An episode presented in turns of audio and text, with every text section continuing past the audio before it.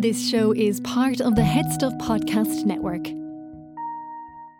Welcome, gather round the fireside and listen to a tale of Fionn McCool, Chulainn, Deirdre of the Sorrows, Gráinne Mhaol. From giants right down to fairies, of both the trooping and solitary, and close to are sometimes scary. Anything goes by the fireside. Yeah.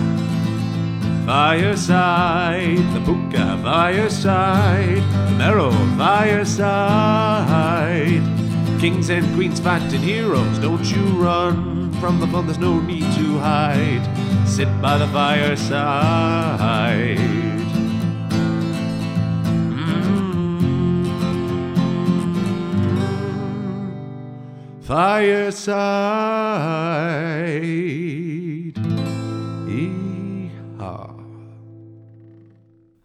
Hello and welcome to Fireside, the Irish storytelling podcast. Each episode of Fireside, we take a story from folklore and mythology, we retell it, have a chat about the tale itself and about the craft, the culture, and the history of storytelling. My name is Kevin C. Olohan. I'm your host and your Fireside Bard. Welcome to episode 197 of Fireside. Today on the Irish Storytelling Podcast, we have a legend of a Kerry king and how he helped a young man out with his rent. This is the story of Rent Day. Don't be alarmed. But before we get on to that, if it's your first episode and you enjoy it, listen to this and then think about why not heading back all the way back to episode one, nearly four years ago. There's nearly 200 episodes of Fireside for you to listen to on our journey through Irish folklore and mythology, our side steps into legend and cultures and mythologies from other parts. Uh, everything in between. There's something for everyone there if you enjoy. And if you're a returning listener, whether it's been for a few weeks or a few months or even a few years, thank you so much for your continued support. All the ways you can usually support the podcast, you can uh, follow me on in- Instagram at Fireside Bard. You can share the podcast on your story. You can share it with your friends, anyone you think would like it. That is still, still to this day, the best way for the podcast to grow. And I appreciate every every message I get. I try get, to get back to every single one of them. I love hearing from you all and where in the world you're from and your thoughts on all the episodes and sending me on your own stories and all. Please keep doing that. I love reading each and every one of them. Um, you can also, if you're not on in social media, you can email me at the Fireside Bard if you have any inquiries by their business or personal. Um, my personal favorite way you could support is at the moment is that you could buy my book, uh, Gardensea, my Neo Myth of Home, uh, which was launched officially a few weeks ago. Uh, you can get that in paperback from headstuff.org or from Kindle version on Amazon. All the links are in the description below. Uh, that is my current favorite thing in the world is to package these books up and send them all around the world, whether it's over to another county in Ireland or to the other side of the planet, uh, which I've done both of uh, quite recently, which is brilliant. Um, I adore sharing it so much. Um, it's it's been an immensely personal journey and the most satisfying thing I've ever done so far has been the publication of Gardensea. And Gardensea wouldn't have existed without Fireside, and Fireside wouldn't continue to exist without all of you. So thank you so much. The final way is, of course, that you can join Headstuff Plus at headstuffpodcast.com for as little as five euro a month, or they can pay more if you want. You can gain access to bonus material for Fireside and all of the podcasts on the Headstuff Podcast Network. Hard sells out of the way. Uh, I'm recording this episode, same session as uh, last week's episode, in uh, the Knightsbrook Hotel in Trim. We're still in rehearsals here. We fly to New Zealand. Uh, we will be in New Zealand by the time this episode comes out. Just want to do, I'll record a couple of episodes while I'm out there um, while we lead up to Christmas, but wanted to try and get ahead of myself as I could, especially since the first couple of weeks of tour are usually the most hectic as you're can be rehearsing during the day while you're doing shows at night and long hours of travel and I've never been to New Zealand before and all so we don't know what it's what it's going to be like there in terms of the tour but I'm very very much looking forward to it. Very excited for it. The show's in great shape. We've got a fantastic cast um, uh, who I'm very happy to be working with. Um, and the story for this week was a very I got some things out with uh, with this tale naturally as uh, anyone who has lived in Ireland in particular Dublin over the last 10 years as I did for eight of the last 10 essentially and um, has that experience with, with rent. Anyone who's had any bad experience with a landlord or, or with, with rent in general, but it's been a particularly bad place in, in Dublin uh, with a drastic, drastic housing crisis and rental crisis that still goes on and still goes largely untreated or unaided.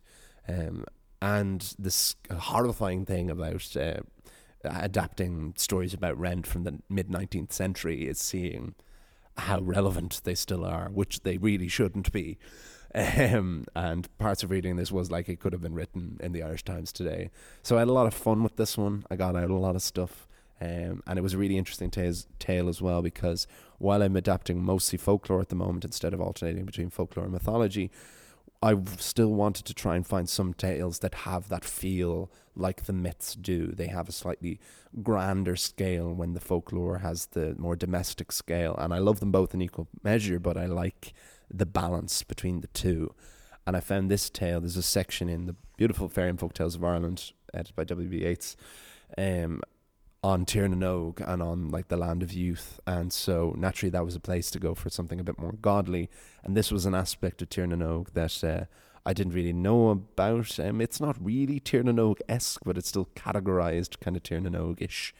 And you will see soon see why. And it's a it's a cool cool story with nice nice characters in it. I won't give any more away now, as I'm explaining very poorly anyway, in an effort to not give any detail away. So enough waffle. We will chat more afterwards.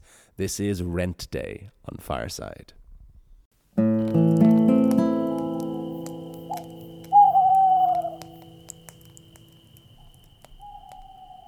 Rent Day. There was once a king called O'Donoghue, who lived and reigned by a lake in Killarney, County Kerry.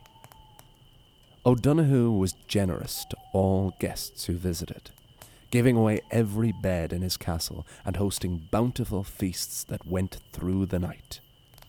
But the king was also more than capable of defending his subjects and lands. He was fearless in battle, riding out front on his wave like white steed, and this sense of justice extended to his own household. There was a desolate rock out on Killarney Lake that was known as O'Donoghue's prison, where it was said the king had exiled his own son for disorder and disobedience. The end of O'Donoghue, as you couldn't really call it his death, was very mysterious. During one of his great feasts, the king arose and gave a speech. He began to tell the future the future of his house, his castle, and every one of his guests. The king's auditors, creditors, and tax collectors all listened with an explosion of emotion. One moment they were wrapped in wonder, the next they were fired with indignation. They burned with shame and melted with sorrow as O'Donoghue detailed the heroics, injuries, and crimes of their descendants. When the king had finished his prophetic oration, he walked from the banquet table, out the castle gates, and walked into the lake. He walked further and further out, with his head still tall and proud above the surface of the water. His guests and guards had followed O'Donoghue from the feast and marvelled as the king reached the centre of the lake and disappeared from view.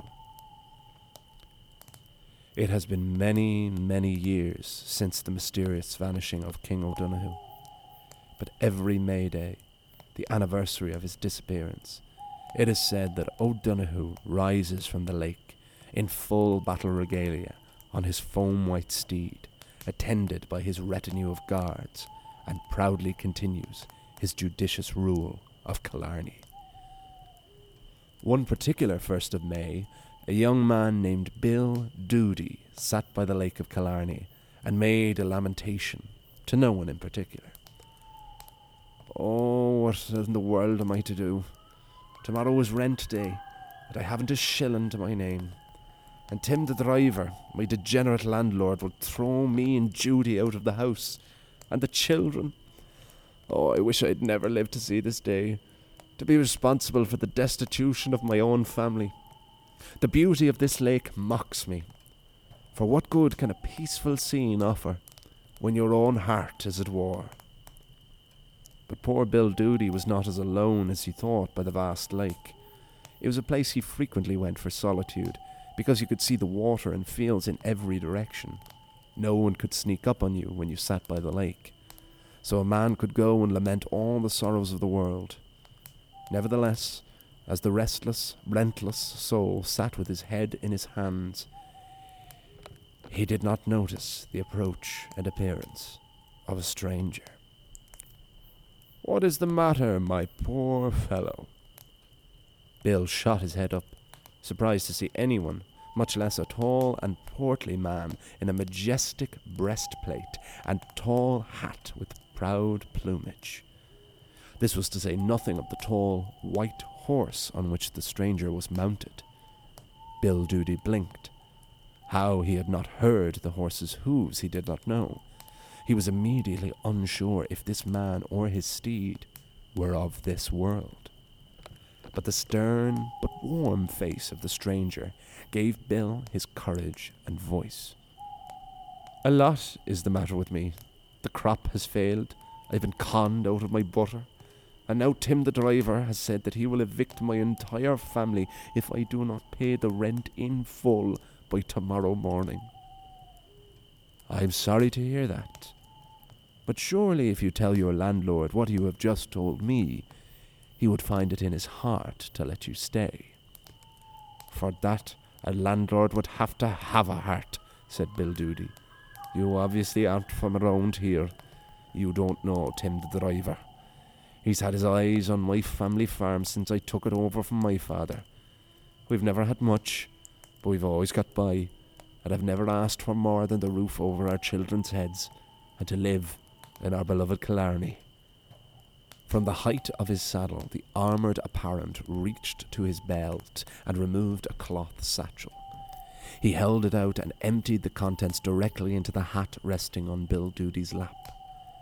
From the weight and sound of the mounting coins, Bill Doody was in no doubt this was real gold. Guineas, an entire mortgage's worth. Take this, the mounted man said, and use it to pay your rent. But fear not, I will see to it that this gold brings your landlord no joy. I am sorry this has happened to you and your family. In my day, this Tim the driver would have been hanged. But Bill Doody could not hear a thing for the clanking coins. He was fixated on the sight of the glistening gold, drooling with disbelief, his mind an asteroid echoing across a cosmos of new opportunities. By the time Bill Doody had recovered his senses and realized once more where he was, he looked up, not even knowing how to begin to thank the generous rider. But the benefactor and his buckaroo were gone. Bill looked across the lake and across every field in every direction, but there was not a sign of anything or anyone. Oh, O'Donoghue, Bill Doody cried out loud. I just met oh, O'Donoghue. More than that, I received O'Donoghue's blessing. Barely able to carry the coins in his patchy hat, but careful not to let a single piece spill out, Bill ran back home to his wife. Judy Doody did not believe what her husband said had happened was possible. But there was the gold in Bill's hat, as real, heavy, and glittering as only gold can be. And yes, Bill's wife's name was Judy Doody. The next day, a smartly dressed Bill marched proudly to the large home of his landlord, Tim the driver. The landlord looked up from his desk. I did not expect to see you here today, Bill. I thought I would have to smash in your door, and since that door will very soon be mine, I would rather it intact. But you clearly don't realize my position if you stand before me and do not remove your hat. Bill stood firm, with hat remaining on head. I know I am not in the presence of a king, for I now know the presence of a king. And other than that, I only remove my hat for those I love or respect. And the eye that sees all knows that there's no way to love or respect a landlord. Tim the driver leapt to his feet. You insolent pup! I'll teach you to talk like that to me, you scoundrel. Don't forget it's me who holds the power and not you, you, you peasant. You're right, you do hold the power. much to the shame and ruin of my country. It is your lot that has made our beloved land inhospitable, untenable, and bleak. Your greed has robbed us of our hundred thousand welcomes.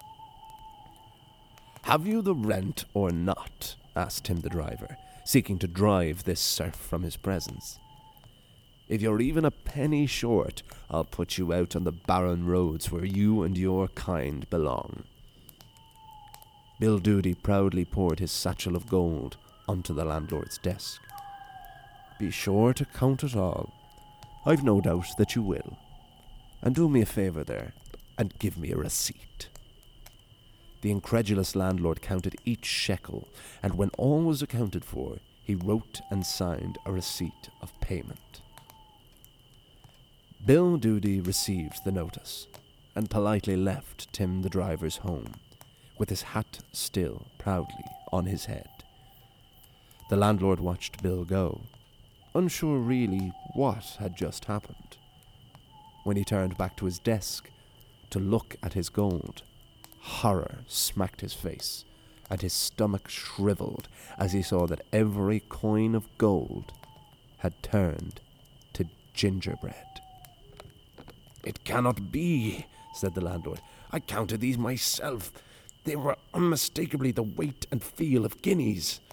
But now all that remained were biscuits with icy designs of gold upon them. And worst of all for Tim the driver, he had given Bill Doody a receipt. There was nothing more that he could do. Even though he had given away all of his gold, Bill Doody became a very rich man from that day on. His crop never failed again. He was savvy to con men, and his children grew to inherit the land, the farm, and remain in their beloved Kerry. And not a day went by where Bill Doody did not give thanks to the blessing he received from O'Donoghue, the eternal great king of Killarney Lake. The end.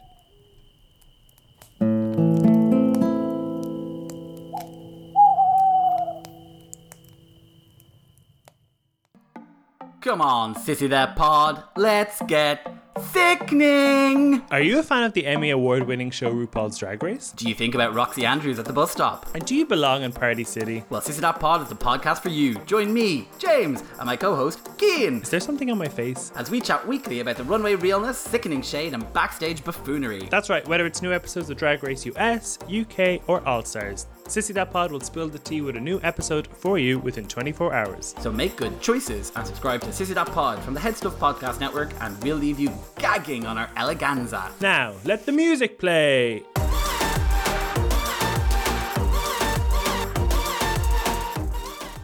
And that is the tale of Rent Day on Fireside, and I hope you all enjoyed it.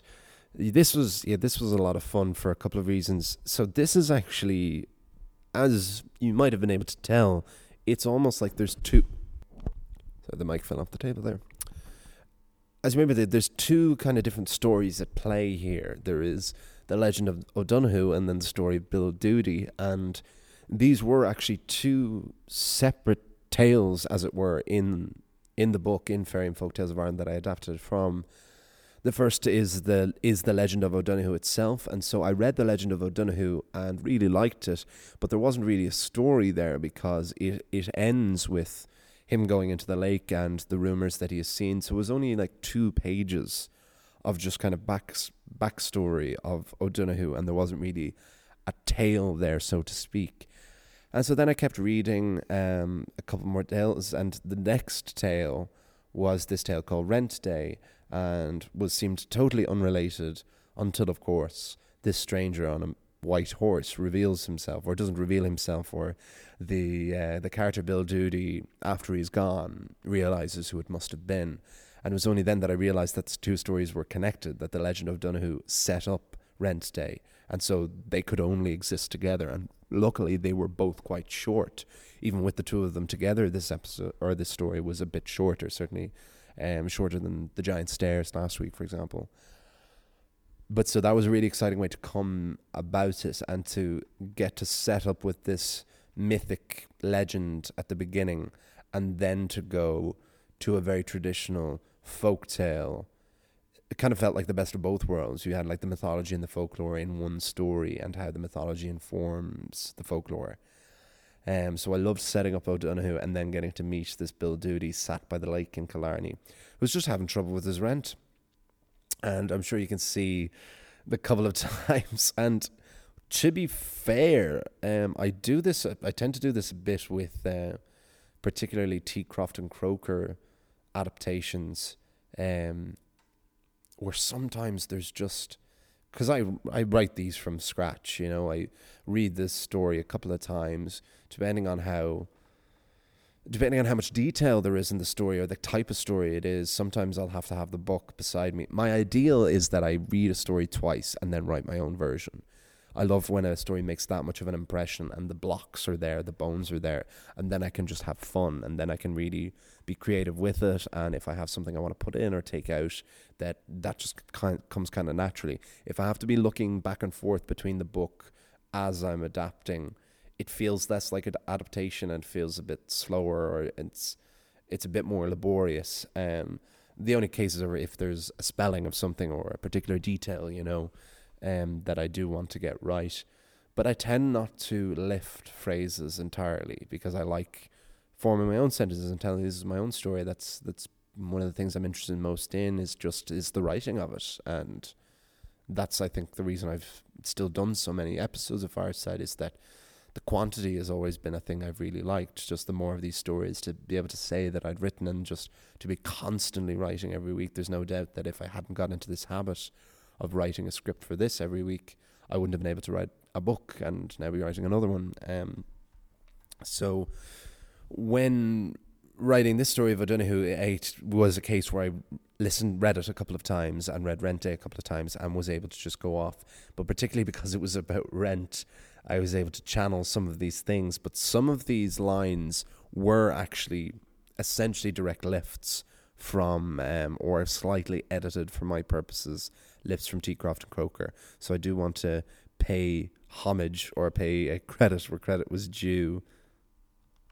It was this one sentence in particular, I guess that uh, that I edited slightly. This like, and the eye that sees all knows that there's no way to love or respect a landlord. I've kind of made that a bit more specific to landlords at the beginning, but the the eye that sees all knows. I really liked that as a phrase, and thought ultimately like because I would always like to do my own versions entirely of these stories and don't like when I lift directly because I just don't really do that and th- that's not as much fun.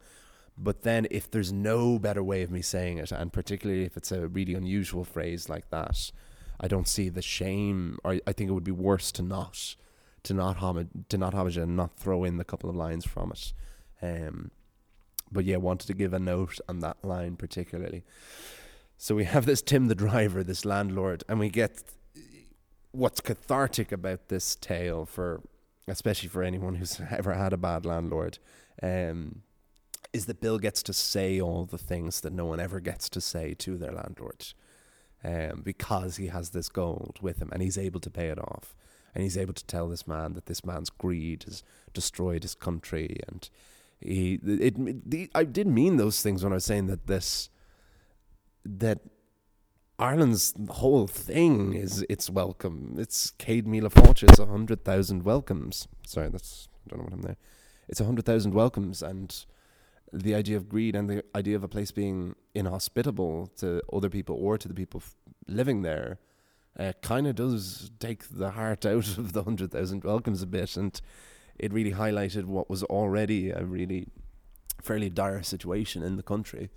Um, and I don't like I don't like making the podcast like political or anything. You know, this is this is very much this is uh, this is storytelling. You know, and that's I never have an agenda or anything. That's not how I certainly not how I work as a creative yet.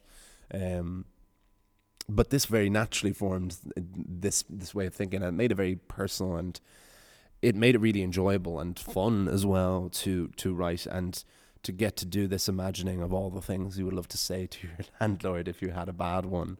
Uh, and Bill Doody gets to do this, and he gets to give him all his gold. And then when he leaves the gold becomes gingerbread, which is wonderful. It be, it becoming it usually like fairy gold usually becomes like dead leaves or twigs or something, you know. But it's something about it being gingerbread and gingerbread. That detail was in the story as well. In the adaptation was that the gingerbread was like had the icing to look like gold guineas, so it still looked like coins, as if he had been tricked the whole time. But he knew that he had felt the weight of it. Um, and I love as well, as often happens with these tales as well, that the, the blessing of O'Donoghue continued. And there's a there's a fierce sense of place and pride, and having the the lake makes it very focused as well, because like Irish folk tales are certainly I found more unique than I guess when I'd be reading or even the odd time I've adapted folklore from other cultures, you're nearly often always getting a translation or you know a several translations.